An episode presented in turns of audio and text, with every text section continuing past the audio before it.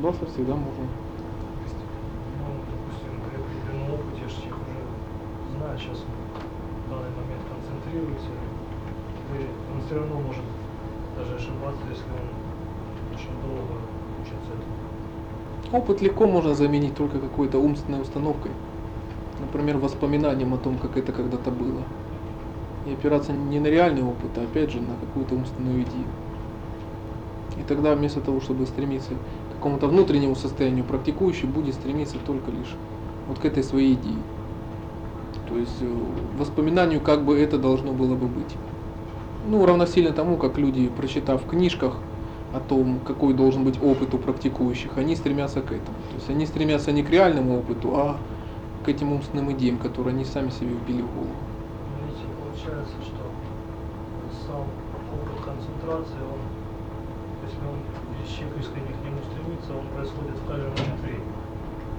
Если человек стремится именно к этому. Если человек же стремится не к внутреннему опыту, опять же, а к чему-то, что он считает внутренним опытом, то он получит как раз то, к чему он стремится. То есть не внутренний опыт, а разве что вот такое чисто умственное удовольствие, вот как, как хорошо заниматься практикой. Или я вроде бы практикую, или у меня такой же опыт, как вот у учителей. Вот как у тебя.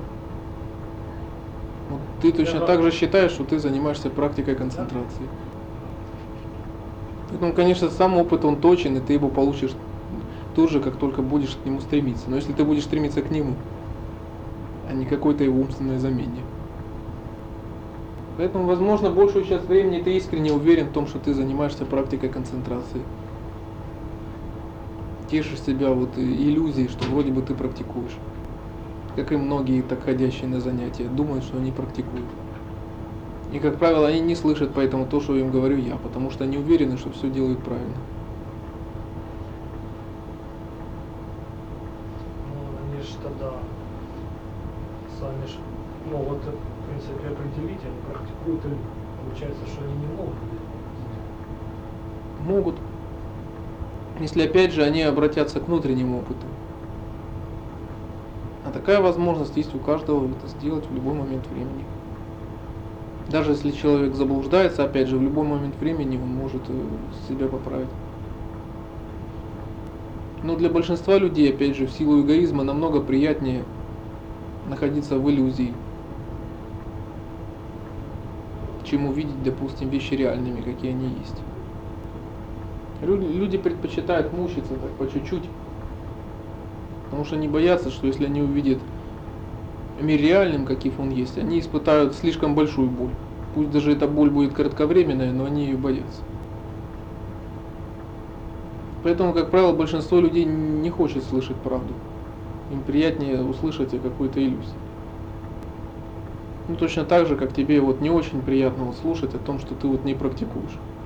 Мне не то, что приятно, мне просто интересно.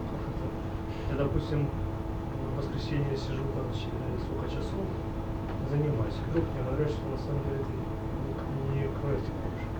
Это вообще не как-то странно. А что там странного? Ну сидит человек и валяет дурака, что такого необычного. Шо как еще? Раз было бы более удивительно, что человек сидел столько времени и занимался только практикой. Что вот, по-моему, вот это звучит более удивительно.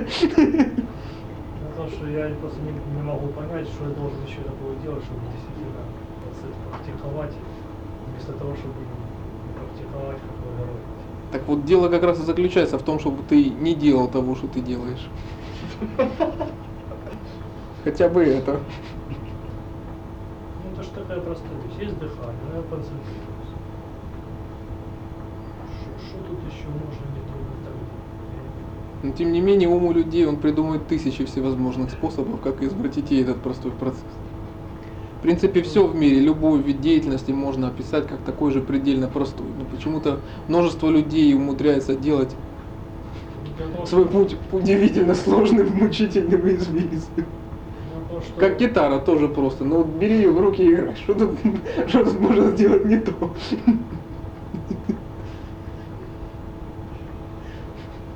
Это разные вещи. Концентрация наша, на самом деле, ну как, это сосредоточить ум на каком-то объекте, это же самое простое, что можно привыкнуть. Все остальное сложно. Ошибаться иначе. Да, но вот именно поэтому ум людей извращает. Он говорит, как же это может быть так просто? Тут непременно здесь есть еще что-то. Что-то так просто, нет, здесь явно что-то не то. Когда ум людей ставит так условия, когда человек так думает, да, я могу это сделать, но если при этом будет звучать такая-то музыка, будут закрыты все окна, я буду сидеть на мягком диване и в такой-то позе. И ставится огромное количество условий. И еще в такое-то время суток. И причем именно после принятия только такой пищи. Так и люди лезут в йогу, ища там позу лотоса, становятся вегетарианцами, поклонниками медитационной музыки, ашрамов, храмов и этих медитационных семинаров. Вот так они делают этот простой процесс, такой сложным и мучительным, что, оказывается, нужно перепрыгнуть еще через множество барьеров, чтобы получилась такая простая вещь. Вот поэтому Хорошо. Всегда в мире находятся такие люди, которые не догадываются, что можно это делать так сложно, и они просто берут и делают это. Если так выразиться, любая деятельность – это продукт ума, а концентрация – это, это как сказать, продукт наоборот, остановка. И тут просто уму не вращать эти вещи. Если берешь объект, он не концентрируется. Что тут нужно зайти? Как? Я могу это. Именно ввиду простоты процесса. Ум не может принять это просто так. Ум стремится сделать это более сложным. Вот поэтому, когда человеку говоришь, что ты в любой момент можешь это постичь, люди говорят, я не могу это понять. Я не могу, даже в принципе, если расшифровать, люди говорят, я не могу это понять. Люди говорят, я не могу это принять. Люди не могут согласиться, что это может быть так просто и быстро. Принимаю. Я просто не пойму, почему я не прошу. По вашим словам. Это напоминает вопрос некоторых людей. У меня есть беспокойство по поводу моего беспокойства. Ну ты сейчас, допустим, сконцентрировался. Неужели я не сконцентрировался? Вот так для тебя все и происходит, допустим. Тогда вот подумаешь, вот допустим, я существую. Или предположим, что я есть. Можно в этом посомневаться.